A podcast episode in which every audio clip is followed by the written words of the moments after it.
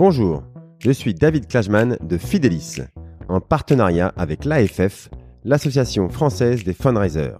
Bienvenue sur le podcast du fundraising. Un programme où nous discutons avec ceux qui font le fundraising en France aujourd'hui pour découvrir comment les associations et fondations construisent des relations équilibrées, durables et à grande échelle avec leurs donateurs. Yannick Blanc a passé toute sa carrière au sein de l'appareil étatique, notamment au ministère de l'Intérieur, afin de mieux structurer le domaine associatif. Il a été le responsable du bureau des associations au ministère de l'Intérieur et a même été plusieurs fois préfet. Dans cet épisode, il nous présente les principaux challenges du monde associatif pour les prochaines années. Comment les associations peuvent répondre aux différents défis de leur structuration, de leur développement et bien sûr de leur financement il nous donne sa vision du secteur, mais il nous explique également pourquoi il s'est toujours engagé dans le monde associatif et pourquoi il pense que la lutte pour l'intérêt général et la poursuite d'intérêts collectifs est une source d'enrichissement humain pour tous ceux qui y participent. Très inspirant donc, écoutons donc Yannick Blanc.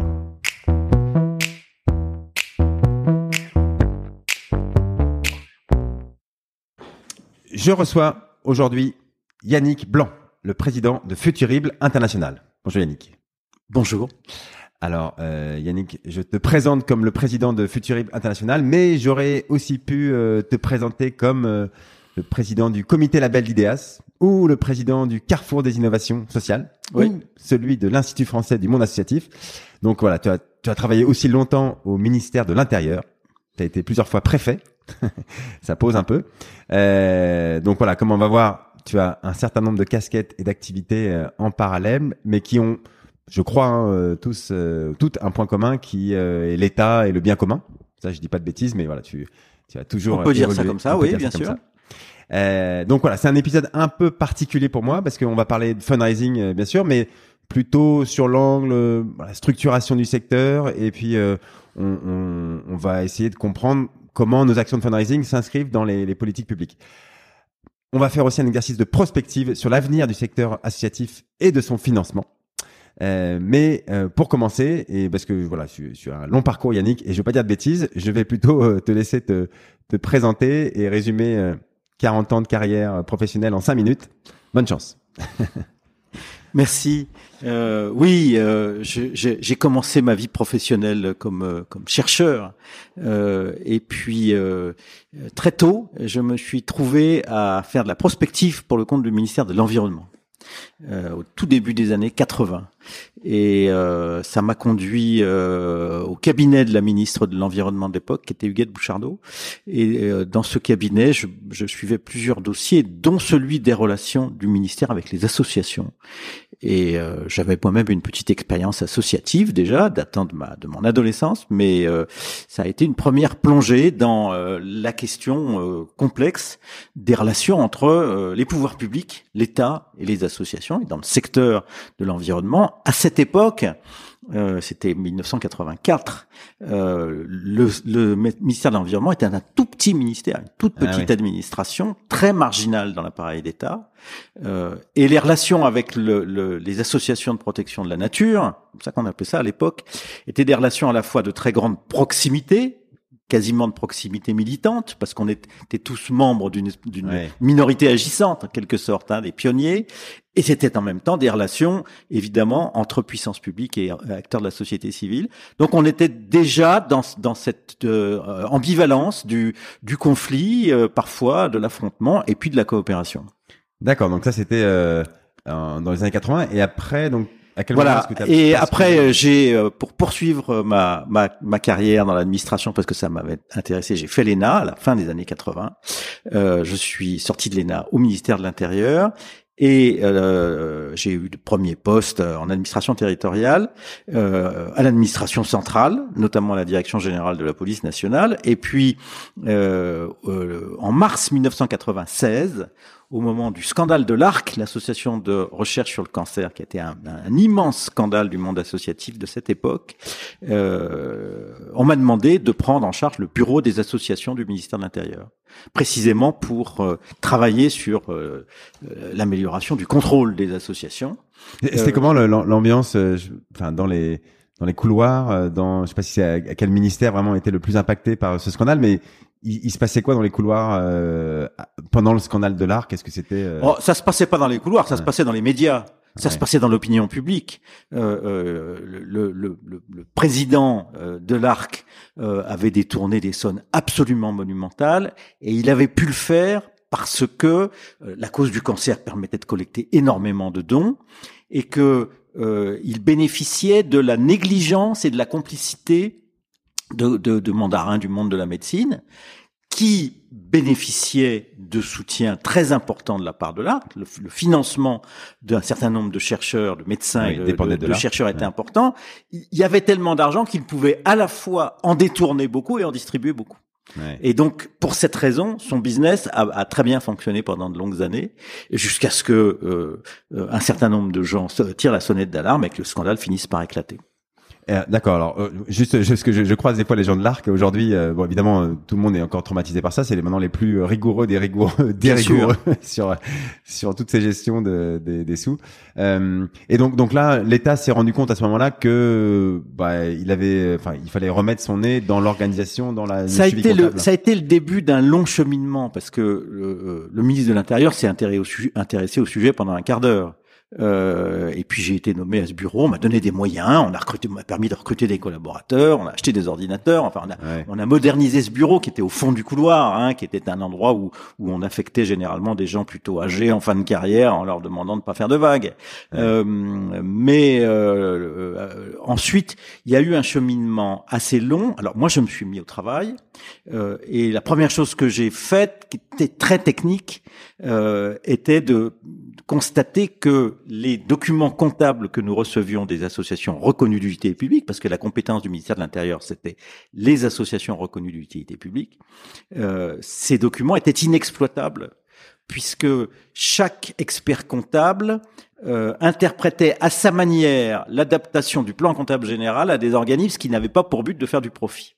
Ah et donc la, la, technique de base du plan comptable était inadaptée à l'exercice et euh, j'avais commencé pendant plusieurs mois à, à, relancer les associations pour qu'elles envoient effectivement leurs comptes, pour qu'on ait une, matière pour euh, analyser et contrôler et on ne pouvait rien en tirer. Ah oui, il n'y avait pas de normes, c'est incroyable. Il n'y avait pas de normes comptables. Et en 1998, donc deux ans après, euh, le, je suis un jour euh, participé à une réunion au cabinet Lionel Jospin, euh, qui était devenu Premier ministre, euh, où il y avait une petite réunion sur le thème qu'est-ce qu'on fait pour le, secteur associatif. Et, euh, et j'ai pris la parole en disant bah, il faut un plan comptable. Euh, et je, je m'attendais à me faire vraiment renvoyer dans mes buts parce que quand on a affaire à un cabinet et qu'on on cherche, euh, comment dirais-je, des actions qui soient politiquement marquantes, parler de ça, ah c'est vraiment pas très sexy. Mais à cette époque, au cabinet Lionel Jospin, il y avait des gens extrêmement sérieux qui ont écouté ce que j'avais à dire, qui ont compris le problème et euh, la décision a été prise et le plan comptable des organismes sans but lucratif, la première version a été adoptée un an après. Donc voilà, ça c'est la partie euh, contrôle technique et en, en, en, entrant dans la, la, la, problématique par cet aspect de la lisibilité des documents comptables, je me suis rapproché des, des professions du chiffre, les experts comptables et les commissaires aux comptes. Et par la suite, notamment au moment de la loi Yagon et des ordonnances qui l'ont accompagné, euh, j'ai euh, beaucoup influé pour que euh, on augmente le rôle des commissaires aux comptes. Et au lieu euh, d'imaginer qu'on pouvait augmenter les contrôles administratifs. Je savais bien que l'administration n'avait pas les moyens, les effectifs, etc. pour contrôler les, les, les, organismes collecteurs de dons. On a fait porter l'accent sur la responsabilité des commissaires aux comptes et sur euh, l'adaptation des documents comptables. C'est pas la Cour des comptes qui est chargée de ça? Alors, la, la Cour des comptes a, poussé exactement dans le même sens. Mais la Cour des comptes, euh, elle fait des contrôles de temps en temps. Euh, et elle contrôle principalement les grands organismes. Elle en contrôle une poignée chaque année. Euh, ça suffisait pas. la logique de ce que j'ai essayé de faire à l'époque était de dire l'essentiel du contrôle, il doit être effectué par les donateurs eux-mêmes. Euh, la question n'est pas qu'on ait des contrôleurs spécialisés qui vont aller euh, euh, faire du contrôle fiscal comme on le fait pour les grandes entreprises. L'essentiel, c'est que ça soit lisible. Euh, que le donateur, il est entre les mains des documents qu'il comprenne. Euh, à l'époque, dans les associations, et pas seulement celles qui collectaient des dons, on confiait la fonction de trésorier à quelqu'un qui s'y connaissait en chiffres, et puis on s'en occupait plus.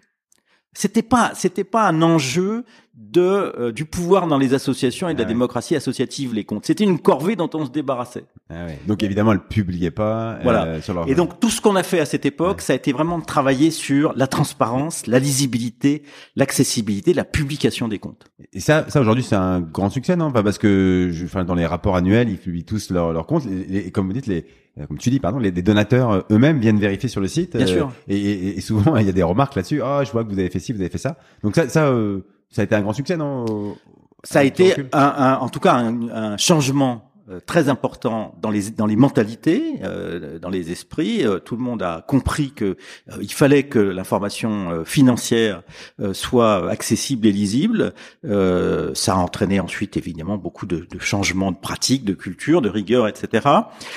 ça a eu un effet pervers qu'il faut pas sous-estimer, c'est que ça a fait rentrer beaucoup de technicité dans la responsabilité associative. Et ça a eu comme effet pervers de décourager parfois des bénévoles de devenir dirigeants, administrateurs ou trésoriers d'associations en se disant c'est trop compliqué, j'y comprendrai rien et j'aurai trop de responsabilités. Donc il y, a eu, euh, il y a eu, euh, il y a un équilibre à trouver entre bah la nécessaire technicité et puis le côté, il faut pas non plus euh, surestimer ou exagérer la responsabilité qui est celle du trésorier.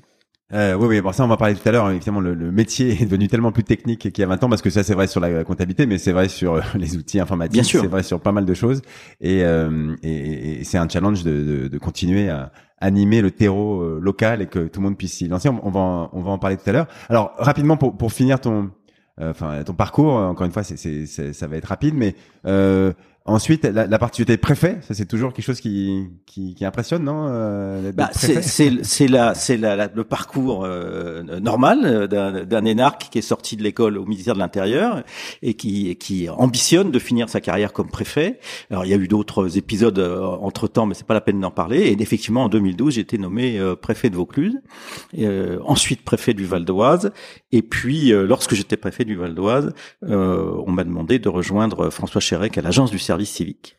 Euh, et François Chérec a démissionné quelques quelques mois plus tard et euh, a proposé que je lui succède à la tête de cette agence. Et ça a été mon, mon dernier poste actif dans l'administration. D'accord, d'accord. En, deux mots, c'est comment Alors, pardon, je, je, je, retiens ça parce que peut-être c'est celui que que je connais le mieux, mais préfet, c'est comment d'être euh, d'être préfet. Euh, enfin, ça fait quoi Parce que je vais pas en recevoir tous les jours, mais c'est je sais pas, on se sent vraiment l'incarnation de la République, non Quand on est, on est préfet, c'est euh, une responsabilité. C'est pas tellement une question d'incarnation. Il y a évidemment des moments, euh, des, des, circonstances, des cérémonies, des, des, des moments d'activité publique où il faut effectivement porter la parole de l'État. Euh, le paradoxe de ce métier, c'est que euh, c'est la fonction la plus institutionnelle qui soit on, on, doit en, théoriquement on porte un uniforme parce que on doit euh, à la fois personnifier l'État, mais euh, le personnifier au sens de euh, l'impartialité, de la neutralité, etc. Et c'est un métier qu'on exerce qu'avec son tempérament personnel. c'est un métier qui il y, a il y a très peu de techniques euh, il y a beaucoup d'investissements personnels. Euh, et euh, pour bien faire ce métier, pour réussir dans le département où on est, ou la région où on est, il faut croire à l'utilité de l'impartialité. L'impartialité du préfet, c'est pas un artifice. Si, pour que le préfet puisse jouer son rôle, il faut que l'ensemble des acteurs du territoire fassent confiance à son impartialité. Et là, il joue son rôle. Il est au centre du jeu. Il va influer, il va aider, il va faciliter. Euh, il va bien entendu aussi jouer de temps en temps son rôle de détenteur de l'autorité euh, en matière de maintien de l'ordre, en matière de, de, de sécurité. Euh, il va aussi exercer un certain nombre de contrôles. Mais le cœur de son métier, c'est d'être cet acteur visible accessible au centre du jeu qui permet à l'ensemble des acteurs de, de, politique et de la société civile et de l'économie d'un territoire de trouver un endroit où ils vont euh, pouvoir à la fois négocier et se retrouver. D'accord, donc il peut pas trop avoir de, de, de, de sentiments personnels, non? C'est un peu comme la reine d'Angleterre, on dit souvent, voilà, on, l'a vu, elle peut pas exprimer trop ce qu'elle pense elle, puisqu'elle parle au Mais nom ça, de on, on, ne peut le faire qu'avec un gros investissement personnel. Euh, mais, dur, ouais, mais cet investissement n'est pas un investissement reposant sur l'opinion, sur les préférences. C'est un investissement qui repose sur l'envie de euh, déclencher, permettre, faciliter l'action. Et l'action, ça peut pas être pas l'action du préfet lui-même. Ça n'a aucun sens. Euh, ça ne peut être que l'action collective. Et, et, en ce sens, il y a une très grande proximité avec le type de préoccupation, d'analyse, l'état d'esprit qu'on peut avoir quand on est préfet et ce qu'on fait quand on prend des responsabilités dans un dans le secteur associatif. D'accord, d'accord. Ok, bon, euh, on pourrait parler pendant une heure de cette fonction-là qui est, je trouve, assez fascinante. Mais, mais, euh, mais bon, avançons, revenons au monde associatif. Euh, alors, dernière question sur un peu ta personnalité, mais je crois que j'ai vu que tu te définissais comme un, un, caractère indépendant et un peu marginal. Est-ce que tu, tu signes cette, cette phrase ou? Oui, oui, indépendant, il y a aucun doute.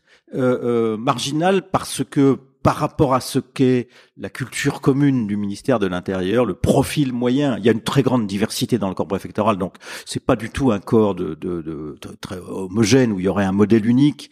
Mais euh, euh, mon, mon, goût pour les activités intellectuelles, mon goût pour la prospective, euh, mon goût pour la liberté de penser euh, font quand même de moi euh, un marginal séquent dans cette dans cette maison pour laquelle j'ai par ailleurs beaucoup beaucoup d'estime et de respect. Ok. alors on on va commencer euh, par un, rapide historique. Donc, de, on a déjà commencé à l'effleurer, mais euh, voilà, de, l'évolution que tu as vu du secteur associatif et notamment de la partie qui nous intéresse nous le plus, c'est le, financement des associations et des fondations. Alors, comme on a dit, il s'est beaucoup professionnalisé dans les 20 dernières années. Euh, tu as, on a compris, activement participé. Alors, est-ce que tu pourrais commencer par nous rappeler quelles ont été les peut-être les principales étapes de cette professionnalisation, ce qui a été fait ou d'ailleurs ce qui a n'a pas été fait, euh, des choses qui auraient été ratées ou euh, je sais pas. Voilà, je, te laisse libre cours. Je sais qu'il y a plein de choses, mais la loi Yagon, voilà, il, il, il, il y a eu des, des grands étapes, non, dans ces euh, depuis ces les 97 dont tu as parlé. Qu'est-ce que tu distinguerais comme principales étapes? Bah, Je crois qu'on a fait trois choses simultanément. Euh, la première, c'est celle dont j'ai déjà parlé, c'est ce développement de la, de, la, de la culture, des pratiques, des outils de, de, la, transparence financière. Je crois que c'est un point évidemment très très important. C'est en tout cas l'effet principal du scandale de l'ARC. La deuxième chose qu'on a faite euh, à cette époque, et là davantage au moment du centenaire de la loi de 1901 et, et euh, de, des assises nationales de la vie associative qui ont été organisées à ce moment-là, euh, de la charte d'engagement réciproque entre l'État et, le monde associatif, euh, à ce moment-là, c'était aussi un, un, un, effet dérivé du scandale de l'ARC. On a beaucoup insisté sur la démocratie associative. Et par exemple, dans euh, dans les critères euh, d'attribution, de subvention, d'agrément, etc., on a vu arriver euh, des critères de respect de la démocratie associative. Alors, on peut pas être contre, et en même temps, derrière cette notion, il y a un malentendu. Ouais. il y a un malentendu qui est que après la loi de 1901 et pendant tout le XXe siècle, on a euh, beaucoup développé les associations en faisant comme si euh, l'Assemblée générale était le peuple souverain, le conseil d'administration était le Parlement et le bureau était l'exécutif. Implicitement, euh, les associations se sont structurées comme ça, avec cette, ce modèle implicite, alors même que ce modèle n'a jamais été fixé par aucun texte. Il n'existe pas de normes de l'organisation euh, associative. Et quand on regarde historiquement tout ça, d'où ça vient, c'est un modèle hybride, puisque le bureau est un organe des sociétés savantes et des assemblées parlementaire et que le conseil d'administration est un organe des sociétés commerciales. Euh, donc ça, ça, ça s'est bricolé, mais ça s'est ensuite beaucoup installé avec cette idée que la démocratie devait fonctionner comme la démocratie représentative, avec des élections, euh, plusieurs candidats en concurrence aux élections. Et, on, on a développé ce modèle. Or, ce modèle, il est en réalité assez inadapté à la plupart des associations.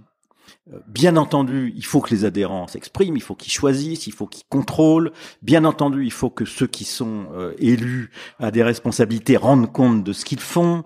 Euh, bien entendu, il faut équilibrer le moment de la discussion, de la délibération, du débat et le moment de la décision. Donc tout ça, ce sont des points communs entre les institutions publiques et les associations. Mais une association, c'est autre chose, et on sait bien, euh, et c'est pas complètement nouveau, que dans la vie d'une association, ce ne sont pas les instances statutaires qui sont les moments clés.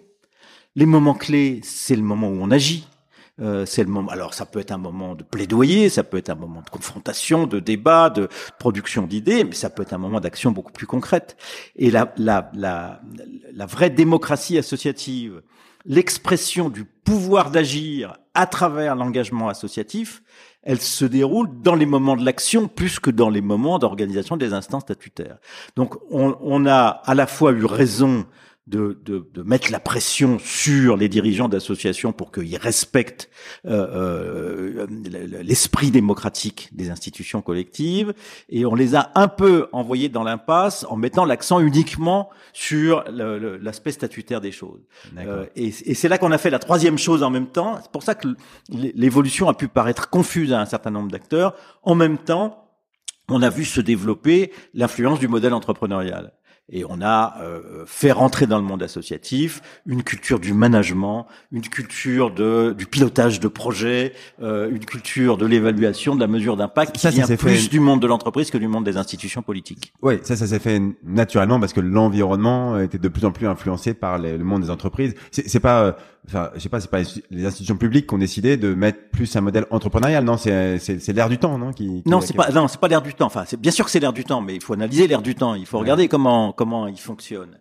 Euh, en réalité, pendant cette période, le modèle institutionnel de l'action collective, le modèle des institutions publiques, euh, a connu un affaiblissement continu mais c'est un affaiblissement qui vient de loin, un affaiblissement qui se qui qui qui, a commencé euh, dans les années 70 euh, et qui s'est poursuivi presque insensiblement, mais cet affaiblissement est indéniable. Et euh, au tournant du 21e siècle, cet affaiblissement a conduit les responsables, les décideurs du monde administratif et institutionnel à adopter le modèle entrepreneurial. Euh, c'est le moment où on a euh, euh, modifié l'architecture de la loi de finances, où on a parlé programme, responsabilité de programme, rendu compte, etc. On s'est reporting, on s'est mis à gérer les administrations comme si c'était des entreprises prestataires de services. Et ce modèle, c'est à, à, son tour, a s'est élargi au monde associatif. ça a été pendant plus d'une vingtaine d'années le modèle dominant de l'organisation collective. Et, et c'était une, une, bonne chose d'après toi ça ou ça il y a eu des beaux succès par exemple, enfin des euh, entreprises, enfin des incontestablement euh, et on le voit bien euh, à travers euh, IDEAS qui est euh, le, le, référentiel des, des bonnes pratiques d'IDEAS et d'une certaine manière l'aboutissement de cette démarche là. Incontestablement, et, on a de bonnes raisons de vouloir structurer, formaliser, professionnaliser un certain nombre de choses dans les mmh. associations leur gestion des ressources humaines, leur gestion des risques, euh, le, le, le, pilotage de leurs finances, euh, tout, toutes choses, tout savoir-faire qui viennent plutôt du monde de l'entreprise et qui ont aidé les associations et notamment les grandes associations euh, à accroître leur efficacité. on le voit bien dans de grandes structures associatives dont le, le qui, qui, se sont fondées sur fondamentalement sur l'engagement bénévole, sur la défense d'une cause. Je pense au restaurant du cœur par exemple. Euh, euh, les restaurants du cœur, ça a d'abord été un fantastique élan militant. Et ça a toujours été une structure marquée par la force de l'engagement. Mais euh, là où les restos du cœur ont vraiment fait des progrès considérables au cours des 20 dernières années, c'est dans leur professionnalisation. C'est l'acquisition de la rigueur. Donc ça, incontestablement, c'est un progrès. Mais il y a le revers de la médaille, c'est que euh, le risque qu'on court, c'est de bureaucratiser le système. Et si on bureaucratise une association, on la tue. Très certainement, parce qu'une association ne repose que sur euh, la volonté, le, le, le, libre engagement de ses membres et de ses bénévoles. Et donc là, il y a un problème d'équilibre qui est euh, chaque jour euh, une question posée au monde associatif. Il y a eu d'autres beaux exemples, enfin le, le, groupe SOS par exemple, euh, euh, dans un, qui, est, qui, est, très entrepreneurial, qui est dans un système de, alors je sais pas si on dit racheter, mais en tout cas de. de mais le, le groupe SOS, le groupe SOS n'est pas d'abord une structure associative, c'est d'abord une structure de gestion d'établissement. Alors, bien sûr, dans le monde médico-social, beaucoup d'établissements ont été créés et sont gérés par des associations. Et le, et le champ médico-social est un champ dans lequel il y a euh, euh un, sans arrêt un dialogue et une tension et, et, et, parfois, une, heureusement, une convergence entre le modèle associatif et le modèle gestionnaire. C'est la, la culture de ce milieu. Mais le groupe SOS, lui, il a beaucoup plus mis l'accent sur le modèle gestionnaire que sur le modèle associatif. Oui, oui d'accord, d'accord. Oui, on, a l'impression. Et, euh, alors, est-ce qu'il n'y a pas un troisième modèle coopératif Alors ça, c'est le modèle émergent. Ça, c'est le, le, phénomène de, de des, des, dix dernières années. Euh, c'est probablement la transformation la plus profonde à laquelle on assiste actuellement. Euh, les associations, mais euh, c'est un phénomène qui affecte aussi les autres organisations collectives, sont en train de, sortir du modèle de, de l'institution, de l'entreprise, de l'établissement, et euh, adoptent de plus en plus le modèle euh, du réseau, de l'archipel, de la galaxie. Euh, Aujourd'hui, agir collectivement, c'est toujours euh, rassembler, mettre autour de la table des gens différents les uns des autres. Autrefois, créer une association, c'était rassembler des gens qui étaient semblables entre eux. On créait une association, on lui donnait une identité et on lui donnait une capacité d'agir parce qu'elle regroupait des gens qui se ressemblaient. Aujourd'hui, avoir un projet d'action collective, c'est être capable de faire agir ensemble des gens qui n'ont pas la même identité, qui n'ont pas les mêmes métiers, qui n'ont pas la même culture, qui n'ont pas forcément les mêmes intérêts, mais parvenir à combiner euh, leurs intérêts, euh, leurs raisons d'agir en, en faveur d'une cause ou d'un objectif d'intérêt général. Et ça, c'est pareil, c'est comme le monde entrepreneurial, on, entend souvent les mêmes choses, la diversité. Euh, oui. Euh... oui, oui, oui. Les, les, les trois modèles, le, le, modèle institutionnel, le modèle entrepreneurial et le modèle coopératif, ils évoluent ensemble. Euh, ce sont, quand on parle de modèle, c'est, c'est une façon analytique, une abstraction par rapport à la même réalité. peut avoir un peu des trois. Il y a, il y a des périodes où tel ou tel modèle est dominant. Clairement, le modèle institutionnel a dominé euh, le 19e et, la, et la, plus, la, la, la, première moitié du 20e siècle. Le modèle entrepreneurial a dominé la fin du 20e siècle et le modèle coopératif est, aujourd'hui en phase d'émergence. Mais ils se combinent toujours les uns avec les autres. D'accord. Euh, alors, bon, j'ai une question qui est peut-être euh, beaucoup trop naïve, mais au final, euh, c'est quoi le rôle de l'État dans, le financement du monde associatif? Alors, à quel moment est-ce que l'État doit être là pour fixer les règles, pour orienter un des modèles qu'elle paraît le mieux, ou changer une règle qui qui lui paraît obsolète, et à quel moment elle doit se retirer? Voilà, une question très générale, mais qu'est-ce que tu en penses toi? Alors, la première chose qu'il faut avoir à l'esprit, c'est que euh, l'État est là pour garantir le respect de certaines règles, pas nécessairement pour les fixer. Euh, bien sûr, il peut fixer un certain nombre de règles de base quand on adopte un, un, un plan comptable des organismes sans but lucratif. Euh, mais euh, le propre d'un, du monde associatif, c'est que s'associer, c'est se, se, donner des règles. Euh, la loi de 1901, euh, je le répète, euh, ne donne aucun cadre à l'organisation de l'action associative. Elle dit l'association, c'est une convention qui est régie par les principes généraux des, des contrats du Code civil. Mais c'est très vague. Ah euh, et on s'aperçoit d'ailleurs que une association, c'est pas tant un contrat que ça. Euh, c'est quelque chose de plus, de, de, de, plus, de plus vaste. C'est un engagement collectif. Et euh, ces règles, les associations, elles peuvent se donner des règles. Elles peuvent, elles rédigent librement leurs statuts, qui sont les règles qu'elles respectent.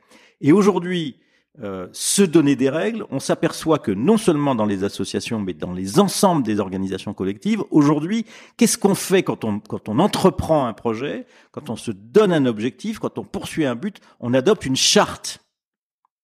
Tout le monde adopte une charte aujourd'hui. Et qu'est-ce que c'est une charte? Ça n'est pas une loi, ça n'est pas un règlement, euh, ça n'est ça n'est pas le, la, la, construction d'une norme nouvelle. Une convention entre les personnes. C'est la vérification entre plusieurs personnes ou plusieurs institutions que on respecte les, des règles en commun. Ouais. On peut, chacun peut avoir ses règles particulières à lui, ses convictions, euh, ses, ses, attachements, euh, euh, euh ses règles professionnelles, déontologiques, etc. Mais euh, pour agir ensemble, on va vérifier qu'il y a un certain nombre de règles qu'on peut respecter en commun, que les règles qu'on a les uns les autres sont compatibles avec les, unes avec les autres. Et en gros, une charte, ça sert à ça. D'accord. Mais d'accord. Donc l'État là-dedans, euh, dans la charte, l'État, il, a un rôle de garant à jouer. Euh, c'est le garant de l'intérêt général, ça c'est pas nouveau et ça restera sa mission. Il ne définit pas l'intérêt général, mais il, il, il, en garantit le respect. Et puis, il a bien entendu, à partir du moment où les associations euh, sont, elles le sont depuis toujours, des acteurs du service public, il a bien entendu un rôle important de financeur euh, à jouer, même si la part euh, du financement public dans le budget global du monde associatif est en diminution constante depuis 20 ans. Ouais, ça, ça pareil, c'est une, une, volonté, enfin une volonté, c'est pas un choix non plus d'avoir une diminution de ce financement, mais ça, euh, ça va, ça va continuer? C'est, euh, est-ce que c'est un problème? Est-ce que c'est bien? Ça permet de faire plus de privé il faut avoir à l'esprit que euh, les financements publics euh, il compte pour euh, aujourd'hui, il compte pour euh, entre 20 et 30% du budget des associations. Euh, le mécénat compte pour 5% et c'est un pourcentage qui est constant. Hein. Et la part qui a le plus augmenté dans le budget des associations depuis 20 ans, c'est la part payée par les usagers. Donc c'est un financement privé, euh, mais ça n'est pas euh, ça, ça n'est pas la part du, du mécénat euh, privé qui a considérablement augmenté. Alors attends, usager, c'est quoi là, là on parle d'associations qui qui, qui par exemple dans le social, qui vendent un service, enfin qui vendent, qui proposent un service qui est Alors, sur lequel on est rémunéré? Il y a il y a ça, le, le, cas existe dans le social, il est beaucoup plus présent dans les autres secteurs que sont la culture, le ah sport et les loisirs, oui, bien sûr, bien hein, sûr. Qui, qui, qui, sont l'autre part très importante du monde associatif. Euh, mais on en trouve également une part dans le social, même si dans le social, les financements publics jouent un rôle essentiel. Mais par contre, Là où le financement public change profondément de nature, c'est que euh, autrefois le financement public s'effectuait sous forme de subvention et sous forme de convention, et aujourd'hui le financement public euh, s'effectue massivement sous forme de appel à public et mise en euh, appel, appel d'offres, mise en concurrence, marché public. Donc on traite les acteurs associatifs comme des prestataires de services toute, toute l'orientation des finances publiques depuis 20 ans consiste à considérer l'ensemble des acteurs comme, comme des acteurs sur un marché, les administrations elles-mêmes et celles qui les secondent comme des prestataires de services. Et en faisant ça, on, passe à côté d'une part très importante de la spécificité de la création de valeur par les acteurs associatifs. Donc on met en concurrence, j'imagine ça, ça a du bon de mettre en concurrence, euh, du coup on, ça permet de se dépasser un petit peu, mais, mais euh, d'un autre côté, on, on, restreint les gens qui répondent, euh, qui n'ont pas forcément tous les moyens pour répondre. Ça, ça a deux effets pervers majeurs. Le premier, c'est euh, de privilégier les grosses structures au détriment des petites, et notamment, alors quand on dit des petites, il faudrait plutôt dire les moyennes, dans le paysage associatif. Et là, je me réfère aux, travaux bien connus de Viviane Tchernonog. Dans le paysage, dans l'évolution du paysage associatif de ces dernières années, le nombre de petites associations euh, euh pratiquement sans budget reposant exclusivement sur le bénévolat continue à être très important. La part des très grandes associations augmente et celle qui diminue le plus, c'est celle des associations de taille moyenne. Ah Parce que précisément dans cette compétition-là, les associations de taille moyenne n'ont pas euh, les moyens nécessaires pour jouer la concurrence. Et, et ça, ça, ça c'est une question que je me suis souvent posée, c'est est-ce que l'État veut les... Enfin, c'est pas une volonté de, de l'État de, de d'empêcher ou en tout cas de, freiner les moyennes associations par rapport aux grandes. Je, je prends un exemple parce que j'en ai j'ai vu encore un cas récemment euh, et, c'est toujours un grand sujet dans notre euh, fundraising, c'est euh, justement ces moyennes ou petites associations dès qu'elles elles investissent parce qu'en fait le, le fundraising c'est très rentable quand on le fait bien avec les bons moyens, on, suit ses retours sur investissement, etc. C'est rentable et, et, et, on peut le prévoir. Et, et on a souvent ce cas j'ai encore un, exemple sous la main de, euh, très récemment où la Cour des comptes est venue retoquer une moyenne association euh, qui avait surinvesti, mais en expliquant hyper clairement euh, mathématiquement pourquoi c'était bien qu'elle investisse.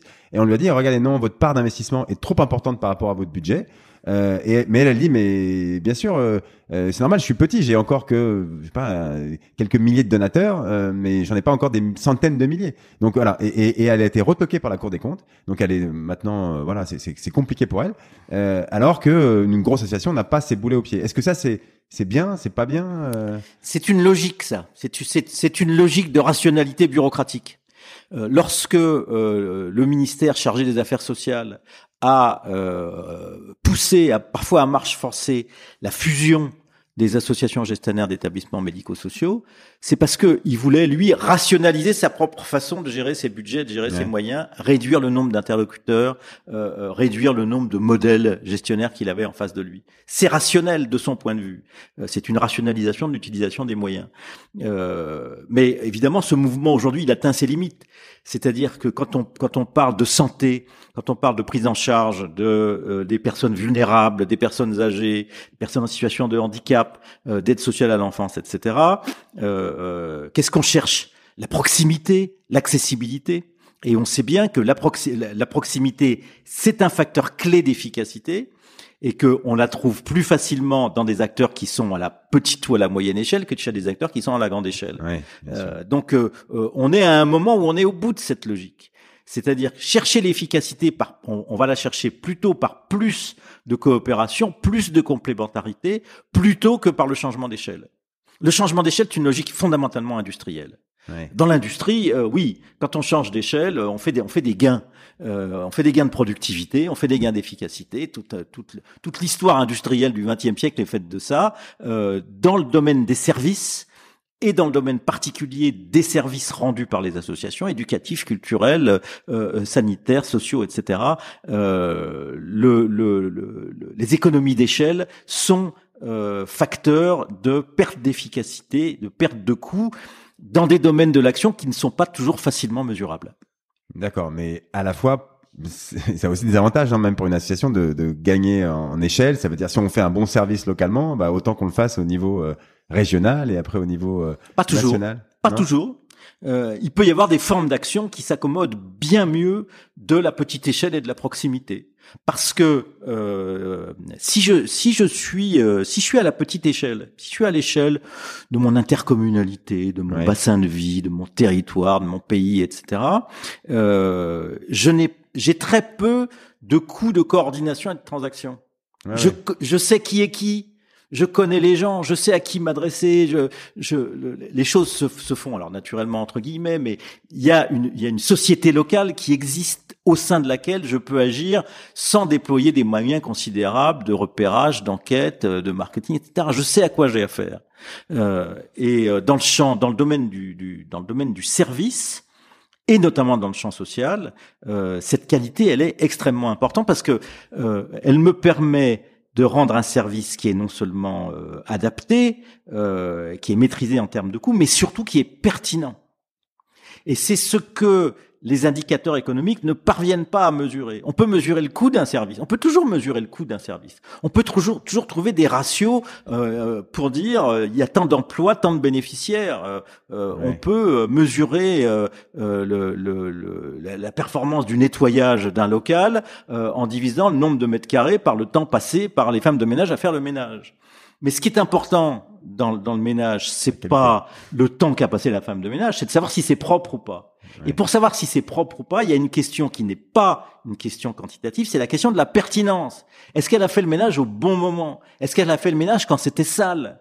Ou est-ce qu'elle est passée, euh, elle a passé une minute pour 10 mètres carrés, quel que soit l'état du, du, local. Euh, ça, c'est le problème de la pertinence. Alors, j'ai pris exprès l'exemple, euh, l'exemple le plus trivial qui soit, parce que cette question de mesure de la valeur, elle se pose de la même manière dans le secteur du service aux entreprises que dans le secteur associatif. C'est les, les, les, questions, les problèmes de mesure sont très proches, bah, même si on est dans des domaines d'activité très différents. Après, dans le secteur marchand, il y a, c'est assez facile de voir si on a bien fait son travail ou pas. C'est est-ce que euh, on, on, vend, est-ce que son chiffre d'affaires augmente ou diminue, et si on fait mal son travail, euh, on, non, on, ferme, non, la clé sous la porte. Parce que précisément dans ce secteur des services, euh, on négocie des contrats. Les donneurs d'ordre euh, n'ont comme seul critère de performance que la baisse des coûts, et il arrive un moment où la baisse des coûts détruit la valeur. Ouais. Si vous payez les gens de plus en plus mal, euh, si vous avez une chaîne de sous-traitance avec, des, avec des gens de moins en moins qualifiés, de plus en plus mal payés, et si possible en situation irrégulière, à la fin, la qualité du service se dégrade. Oui, oui. Donc dans le secteur marchand, bah, on, son produit se dégrade. et c'est euh, exactement ce qui s'est passé dans le monde hospitalier. On a eu une politique de performance qui était uniquement axée sur les coûts, et un jour le système s'effondre parce que les gens ne veulent plus travailler. Ok, ok.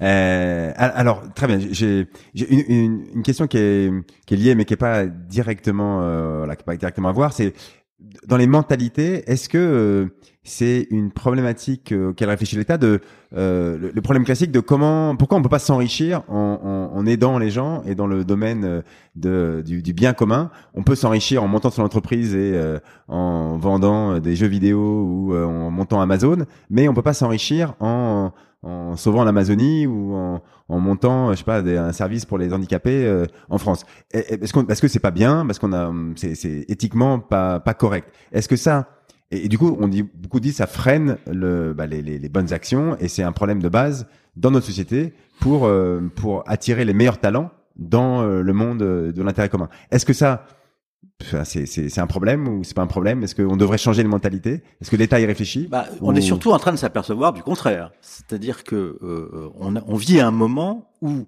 euh, dans beaucoup de grandes entreprises, euh, les salariés, et notamment les jeunes salariés, se soucient moins du niveau de la rémunération et de leur capacité à s'enrichir que du sens et de la cohérence de l'action de l'entreprise. Donc, euh, euh, dans, dans, le secteur de l'économie sociale et solidaire, on a inventé pour essayer de, de, de trouver euh, le, le, chemin de crête sur cette question, on a inventé la notion de lucrativité limitée. C'est-à-dire que oui, une activité qui a un caractère économique doit être rémunératrice, elle doit rémunérer l'investissement et elle doit rémunérer euh, surtout les personnes qui travaillent pour créer de la valeur. Euh, mais euh, il, y a, il faut trouver la, la, juste mesure pour que cette rémunération ne soit pas prédatrice sur la valeur créée. Euh, Et, et c'est tout l'enjeu des activités de service, c'est qu'elles doivent. il faut rémunérer ceux qui travaillent, il faut rémunérer euh, notamment les salariés, on, il faut rémunérer l'investissement aussi pour qu'ils s'orientent vers ces secteurs, mais euh, il y a un moment où le niveau de rémunération devient une prédation. Et c'est cette régulation-là qu'il faut rechercher. D'accord, mais ouais, concrètement, ça, ça, c'est, enfin, je sais pas comment on peut le faire, quoi. Comment on peut fixer des règles là-dessus? Qu'est-ce, qu'est-ce qui est un salaire acceptable? Qu'est-ce qui est un gain acceptable? Combien on a le droit de payer son informaticien dans une entreprise, euh, dans une, dans une association? Euh, Est-ce que là c'est trop? Euh, Ah non, ça se fait pas. Euh, donc du coup, comment on est compétitif par rapport au privé? Voilà, toutes ces questions-là, c'est évidemment des, des, des ça se négocie.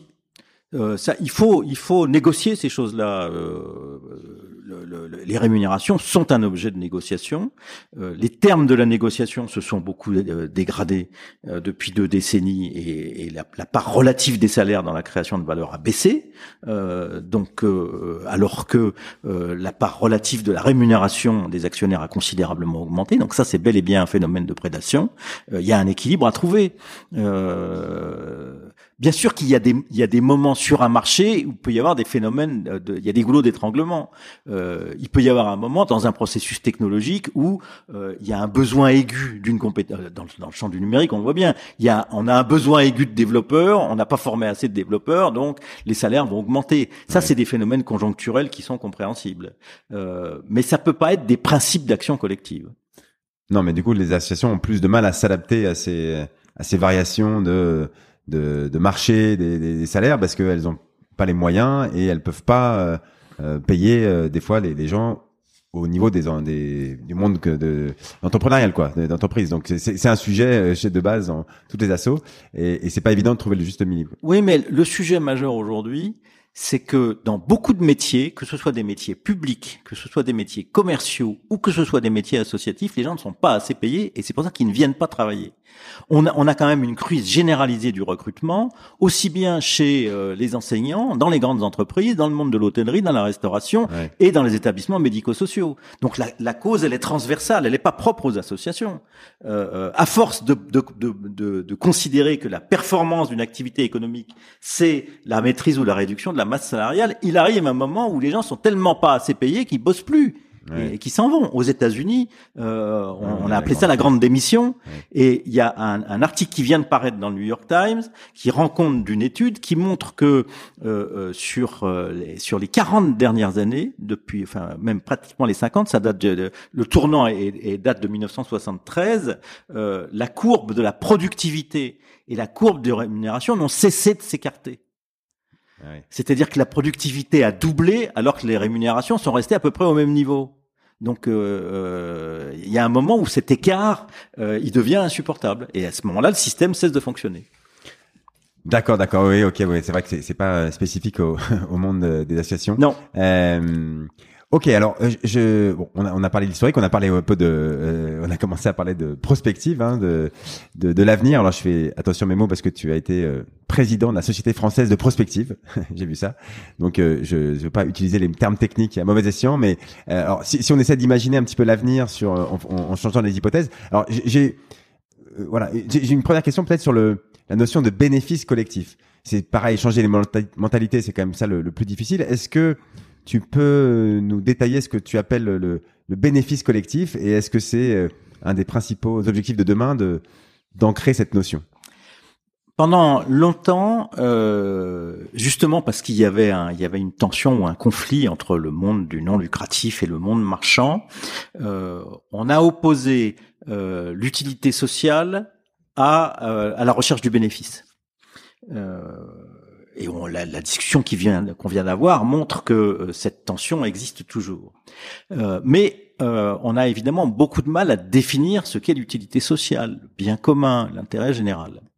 Et la proposition que je fais et que nous avons expérimenté au cours des dernières années avec la Fonda, euh, c'est euh, de, de, de, chercher à comprendre, à analyser, à représenter comment euh, les bénéfices que les uns et les autres retirent d'une action collective se combinent pour créer de l'utilité sociale. L'utilité sociale, c'est pas une valeur abstraite.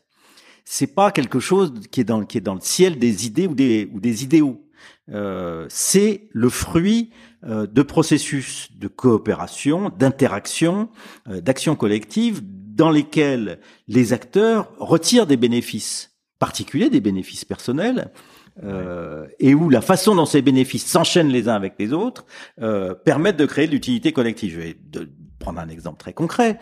Euh, lorsque un centre social fait de l'aide aux devoirs, qui est le bénéficiaire de cette action? Il y en a plusieurs. Il y a les élèves dont le niveau scolaire s'améliore, dans la performance scolaire s'améliore. Il y a leurs parents parce qu'ils accordent la, une très grande valeur à, la réussite scolaire de, leur, euh, de leurs enfants. Il y a l'établissement scolaire parce qu'un établissement scolaire qui a une bonne réussite, euh, euh, il, est, il est mieux coté sur le marché implicite de la, la, façon dont les parents choisissent leur établissement scolaire quand ils peuvent le faire et euh, s'il est capable d'entretenir la mixité de recrutement de son recrutement, il va euh, tous les acteurs de l'établissement scolaire vont y bénéficier, les enseignants, les dirigeants, etc. Donc ça, c'est une chaîne de valeur. Or, ce qui est intéressant dans cette chaîne de valeur, c'est qu'il n'y a aucun flux monétaire entre le centre social et le collège. Et il n'y a pas de flux monétaire non plus entre le collège et les familles. Et pourtant, il y a une chaîne de valeur. Voilà, c'est, c'est, cet exemple permet de comprendre l'intérêt le, que, que je porte à euh, combiner euh, une vision de valeurs partagées, euh, d'objectifs communs, la transition écologique, la sobriété, la biodiversité, la lutte contre les discriminations, les inégalités, tout ce qu'on veut, c'est des causes indiscutables. Mais, mais la, la façon dont on agit pour parvenir à des résultats dans ces causes, ça repose sur des interactions qui sont aussi des moments où il y a de la valeur qui circule entre des acteurs. Et, aujourd'hui, cette valeur, elle est, elle est, elle est pas euh, formalisée, enfin, parce, parce qu'on n'a pas les outils pour. Bah, bah, là, le collège, par exemple, le collège, le lycée, il, pourrait, je dis pas rémunérer, mais en tout cas gratifier d'une façon ou d'une autre l'enseignement qui a qui a donné des cours du soir à, à l'élève. On est d'accord. Aujourd'hui, c'est, c'est pas le cas. Euh, euh, c'est pas une question de rémunération. C'est une question de reconnaissance. C'est une question de, de, de, de mesure. Alors, c'est là que la question de la mesure de l'impact devient essentielle. Si je suis bénévole et que euh, je décide de consacrer du temps bénévole à faire de l'aide aux devoirs, à faire du soutien scolaire, de la lutte contre le décrochage, je ne cherche pas de rémunération. Ça n'est pas la motivation de mon action. Mais, mais si j'ai une gratification, juste, bon, on me dit merci, on vient de taper sur l'épaule, je suis quand même content, quoi. Bien sûr, bien sûr. Euh, le, moment, le, moment clé, les gouvernements se posent souvent la question de savoir comment on peut euh, récompenser les bénévoles.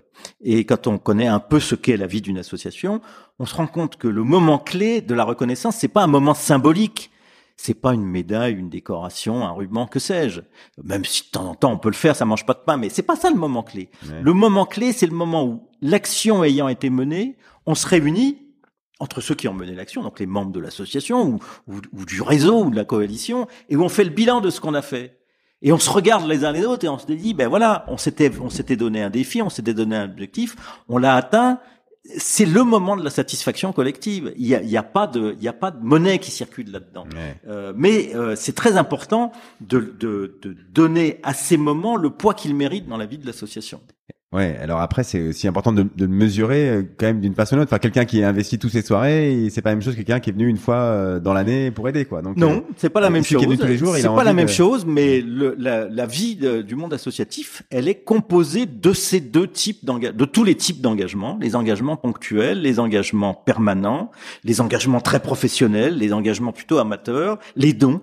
Euh, les dons en argent, les dons en temps, les dons en nature. Euh, une réussite associative, c'est le résultat de la multiplicité de ces de ces de ces formes d'engagement. Euh, voyons ce qu'est la réussite des grandes euh, structures associatives du champ social, les banques alimentaires, les restos du cœur, le secours catholique, que sais-je? On verra que celles qui réussissent sont celles qui parviennent à articuler, composer ces différentes dimensions du don et de l'engagement. D'accord. Alors je, je j'ai peur d'ouvrir cette porte-là que je maîtrise pas encore très bien, mais je, je, on en parlait un peu avant, avant de d'enregistrer, mais sur les les, nouveaux outils euh, de DAO, donc le, de outils euh, organismes autonomes décentralisés, euh, la, la enfin en tout cas la comment rémun, pas, rémunérer pardon, mais comment euh, donner de la valeur volontaire euh, dans, les associations, c'est une grande idée.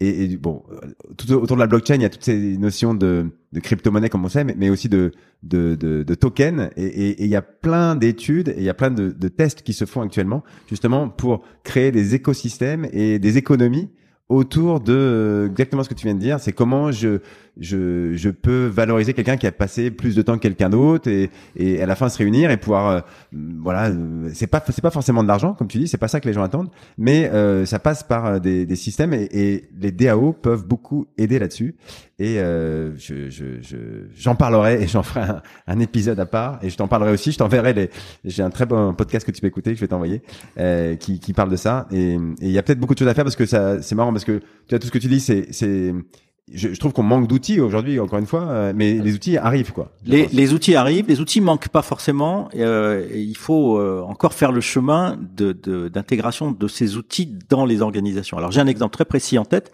Quand j'étais président de l'agence du service civique, euh, ce que j'ai très vite constaté, c'est que ce qui faisait la réussite du service civique, c'était que les, les, jeunes volontaires ils, souvent ils allaient au service civique soit parce qu'ils savaient pas quoi faire d'autre, soit parce qu'ils étaient euh, attirés par l'idée de d'avoir une indemnité de 540 euros par mois et que ça leur paraissait non pas une façon de s'enrichir bien sûr, mais en tout cas une façon de passer un cap, de, de, de tenir pendant quelques mois, etc. Mais euh, euh, ça c'était l'entrée, la, sortie du service civique, le climat était complètement différent. Pourquoi ça marche le service civique? Parce que euh, les jeunes ont bien son conscience qu'ils y acquièrent des compétences, des compétences sociales en particulier, qui ne leur sont pas données par les systèmes d'enseignement et dont ils ont très grandement besoin pour leur future vie professionnelle. Et euh, euh on a, on sait de, alors d'une certaine manière, on a on n'a pas tellement besoin d'en faire plus. C'est-à-dire, euh, euh, on peut aider les jeunes à prendre conscience, à mesurer et à, verbaliser, à formaliser les, compétences qu'ils ont acquises dans leur expérience, euh, et c'est déjà beaucoup.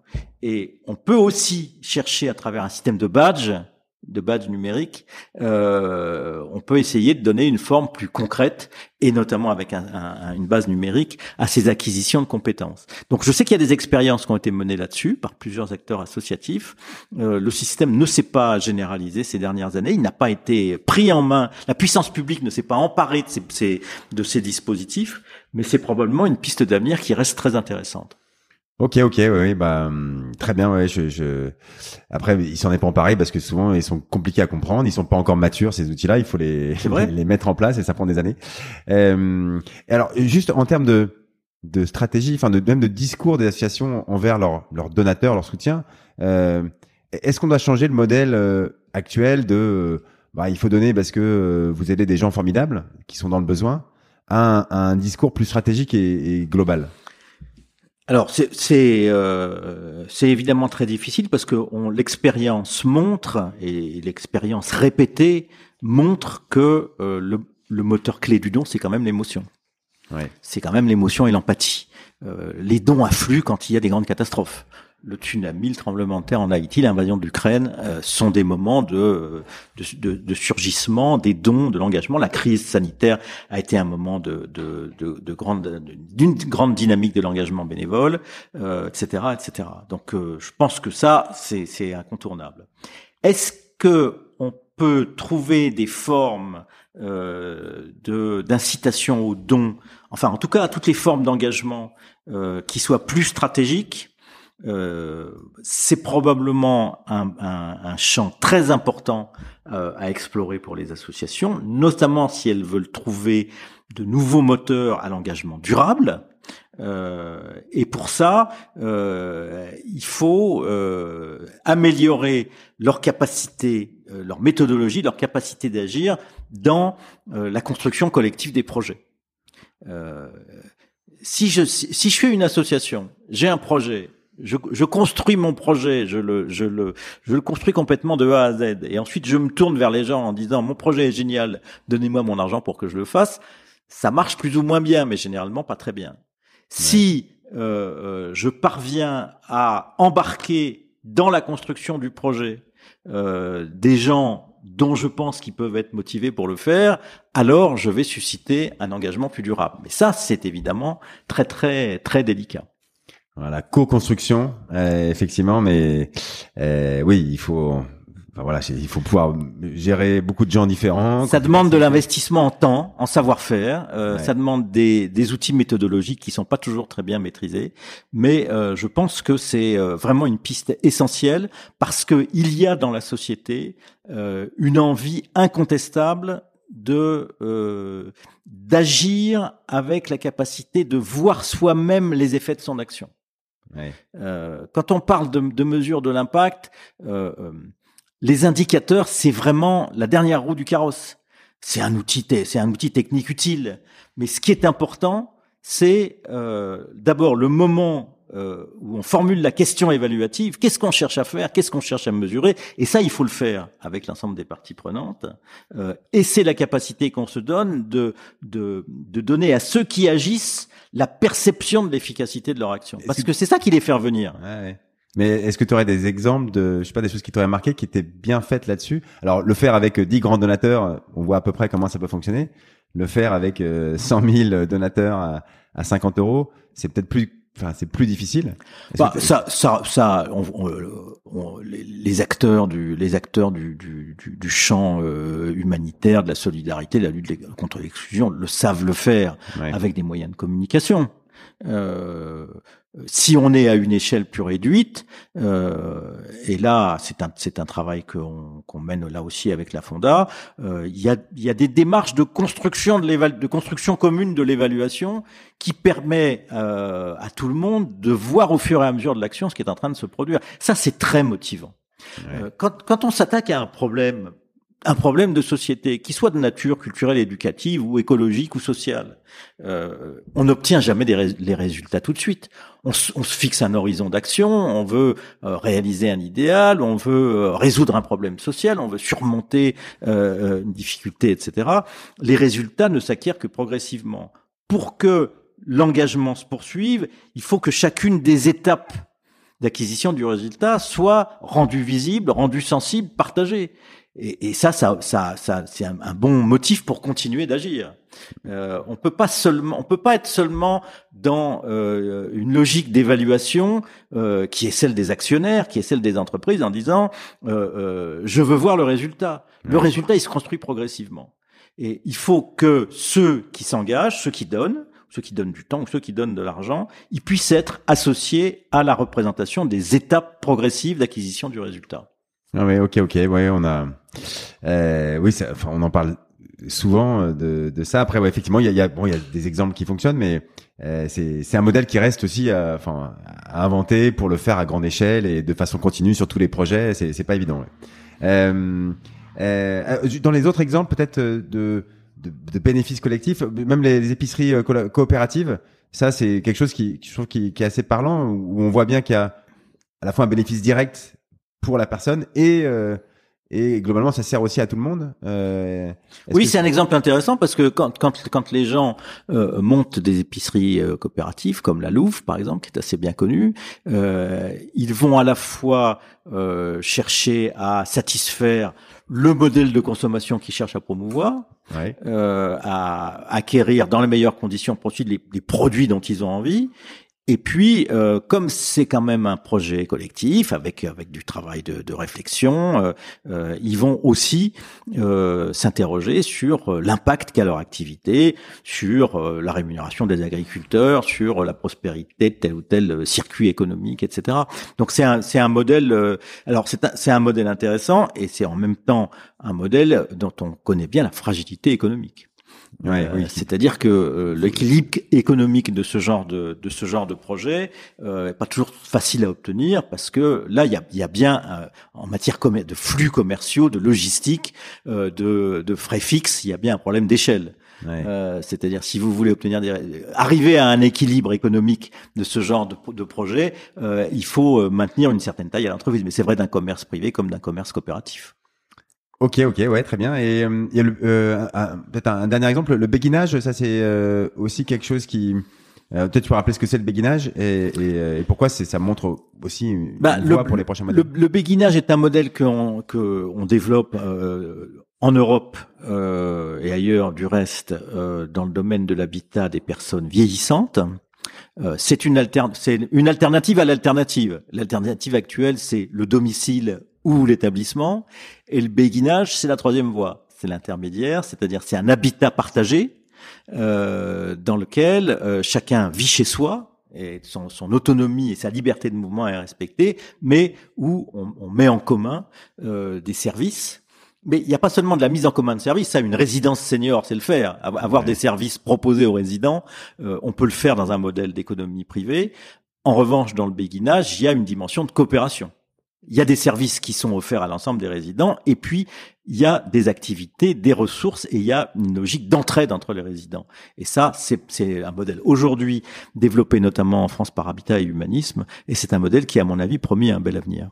Ah oui, et évidemment, c'est pas le même prix qu'une résidence senior euh, euh, qui ne peut, euh, voilà, où tout le monde ne peut pas s'offrir une résidence senior, alors que et, ça, par exemple, le, le béguinage, c'est Enfin, il y a de l'investissement. Enfin, est-ce qu'il, est-ce qu'il, ça, lève des fonds? Est-ce qu'on peut euh, donner au béguinage et du coup on se dit, on va en profiter dans on ces peut donner, on peut investir. Euh, Habitat et Humanisme a développé euh, euh un, un, financement euh, avec tous les tous les outils euh, à la fois d'investissement, de, de, collecte de dons et de contrats à impact social. D'accord, d'accord.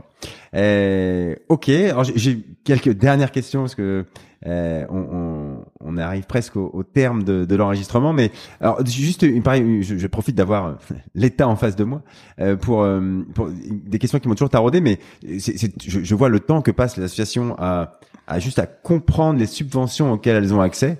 Le, alors et, c'est encore plus vrai non, pour les petites associations qui passent les dirigeants, je les vois passer 20, 30% de leur temps juste à, à faire le tour des sites web, euh, qu'elles essaient vaguement de référencer pour savoir ah mais là j'ai le droit à une subvention au niveau de la mairie, euh, la région, euh, l'État. Ah là il y a un, appel d'offres sur ci sur ça. Bref, est-ce que ça c'est un c'est un sujet important ça quand on est de l'autre côté et on se dit mince comment est-ce qu'on pourrait faciliter ça ou enfin pour les associations faciliter la vie des associations, des associations là-dessus ou ou non c'est pas en haut des priorités? Alors il y a un sujet très important c'est que dans tous les secteurs d'activité, mais c'est vrai pour les associations, c'est vrai pour la recherche, c'est vrai pour beaucoup d'autres choses.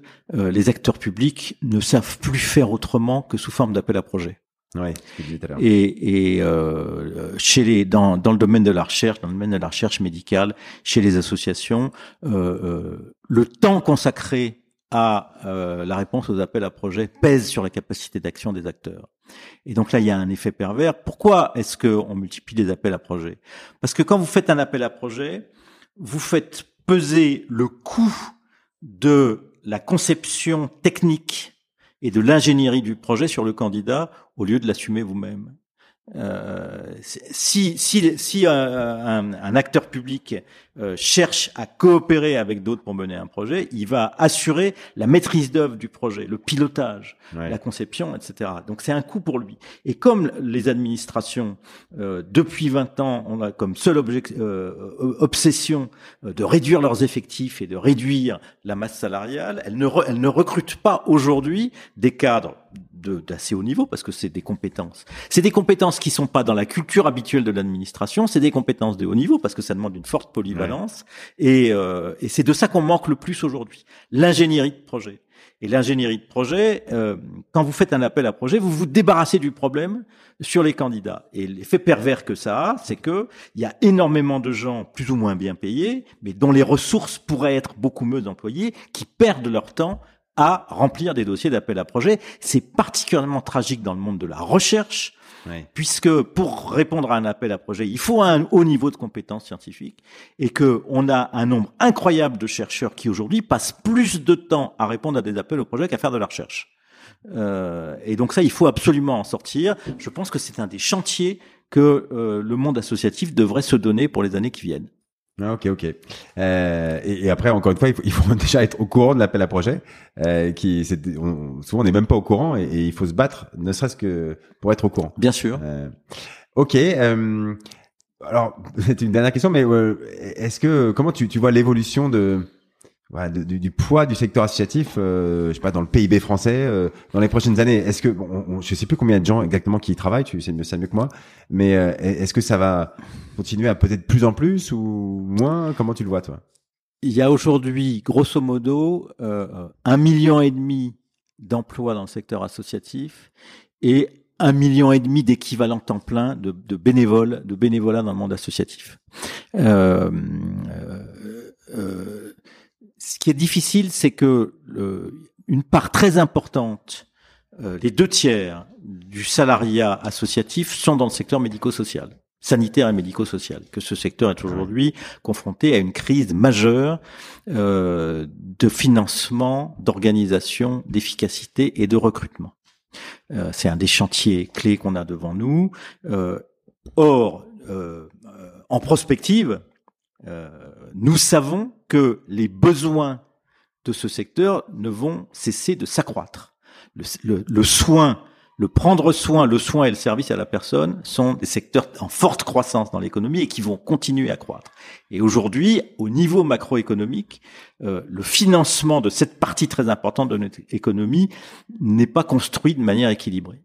Donc ça, c'est un gros, gros, gros défi.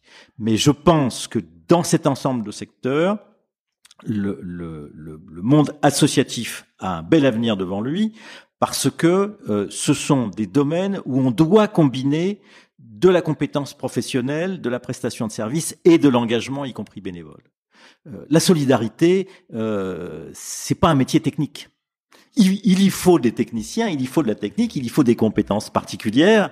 Euh, il faut de l'émotion, pour les attirer. Mais, mais euh, on, on, ne traite les mots de la société que aussi avec de l'entraide, de la solidarité, euh, de l'action collective. Et donc la combinaison entre l'action collective, l'engagement, le bénévolat et euh, le savoir-faire professionnel, ça, c'est l'avantage euh, concurrentiel du monde associatif sur tous les autres acteurs. Ouais, d'accord, ouais, ça y est il sait faire, enfin avec ses, il fait comme il peut, on va dire. C'est pas toujours facile, mais euh, d'accord. Donc euh, tu, enfin, il en aura de plus en plus de cette. Euh, Alors c'est un discours optimiste qu'il est très difficile de tenir aujourd'hui parce que les acteurs eux-mêmes, ils sont confrontés à de telles difficultés dans l'immédiat. Ouais comment euh, euh, je boucle mon budget euh, l'année prochaine avec le prix de l'énergie, euh, comment j'assure euh, le service minimum que je dois assurer alors que mes effectifs ont diminué et que j'ai tant de postes vacants.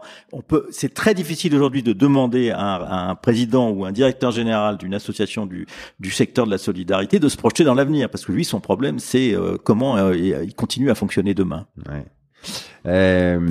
ok, ok. Bon, mais je sais pas, c'est à la fois enthousiasmant à la fois un peu un peu euh, stressant mais bon en fait c'est c'est le c'est c'est le quotidien de tous ces gens qui travaillent dans l'associatif euh, ils ont l'habitude.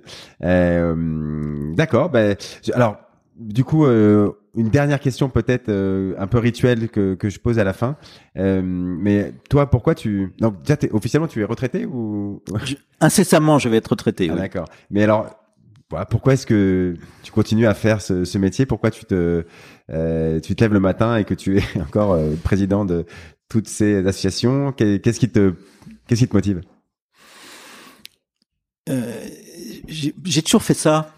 Je me suis toujours engagé professionnellement ou bénévolement ou politiquement. C'est une raison d'être. Euh, c'est une raison d'être, et puis euh, c'est une façon d'entretenir de, des relations intenses avec son prochain. le monde associatif est un monde de relations, un monde d'enrichissement de, humain par les relations, par par l'amitié, par la confrontation, par le débat d'idées. ça rend la vie intéressante. J'ai toujours trouver que euh, euh, la lutte pour l'intérêt général, la poursuite d'objectifs collectifs euh, était une source d'enrichissement humain et donc il n'y a pas de raison que ça s'arrête. Ouais, c'est une belle conclusion, hein, une source d'enrichissement humain. C'est vrai que non, mais c'est vrai que bon, on le dit euh, souvent et ça, ça j'espère ça transparaît à travers les différents épisodes, mais mais au final, c'est c'est c'est vrai que c'est pour ça qu'on est là et, et en plus c'est vrai, c'est une source d'enrichissement humain euh, au quotidien pas toujours facile, comme tu, euh, tu connais bien les, les difficultés du quotidien, mais, euh, mais à la fin, euh, tu vois, on est encore là. Et donc j'espère que tu vas continuer. Toi, tu te vois, j'imagine, continuer encore longtemps. Je me vois continuer encore longtemps, absolument. Super. bon, et eh ben Yannick, merci beaucoup. Je crois qu'on est vraiment au bout là. merci d'avoir accepté de donner de ton temps une fois de plus. C'était un épisode, comme je disais, différent, comme je l'avais annoncé au début. On, on a voilà, beaucoup parlé de, des systèmes d'organisation, mais je pense que bah, tu nous as montré à quel point la structuration de notre écosystème, des associations et des fondations, elle est voilà, capitale évidemment, et pour qu'on puisse tous euh, continuer à, se développer et à mieux contribuer au, bien commun. Donc, moi, je me sens un peu plus intelligent maintenant qu'il y a une heure, donc euh, j'espère que je ne suis pas le seul. Donc, Yannick, merci encore pour tout ça et à très bientôt. Merci de ton invitation, David.